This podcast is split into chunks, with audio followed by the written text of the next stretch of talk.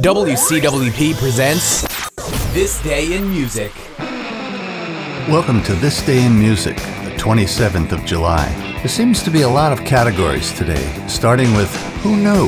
In 1958, a study by Esso Oil found that drivers speed more and therefore use more gas when listening to that then new fad, rock and roll music.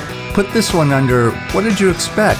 In 1968, a riot erupted in Chicago after Sly and the Family Stone failed to appear for a free concert. In 1987, U2 filmed their music video on a rooftop in Los Angeles, causing traffic chaos below. Wait, didn't the Beatles? Oh, never mind. Just wait might be good advice here. In 1983, Madonna released her first album. It didn't do well, but got attention in dance clubs, setting up her breakout second album, Like a Virgin. And that's it for this day in music.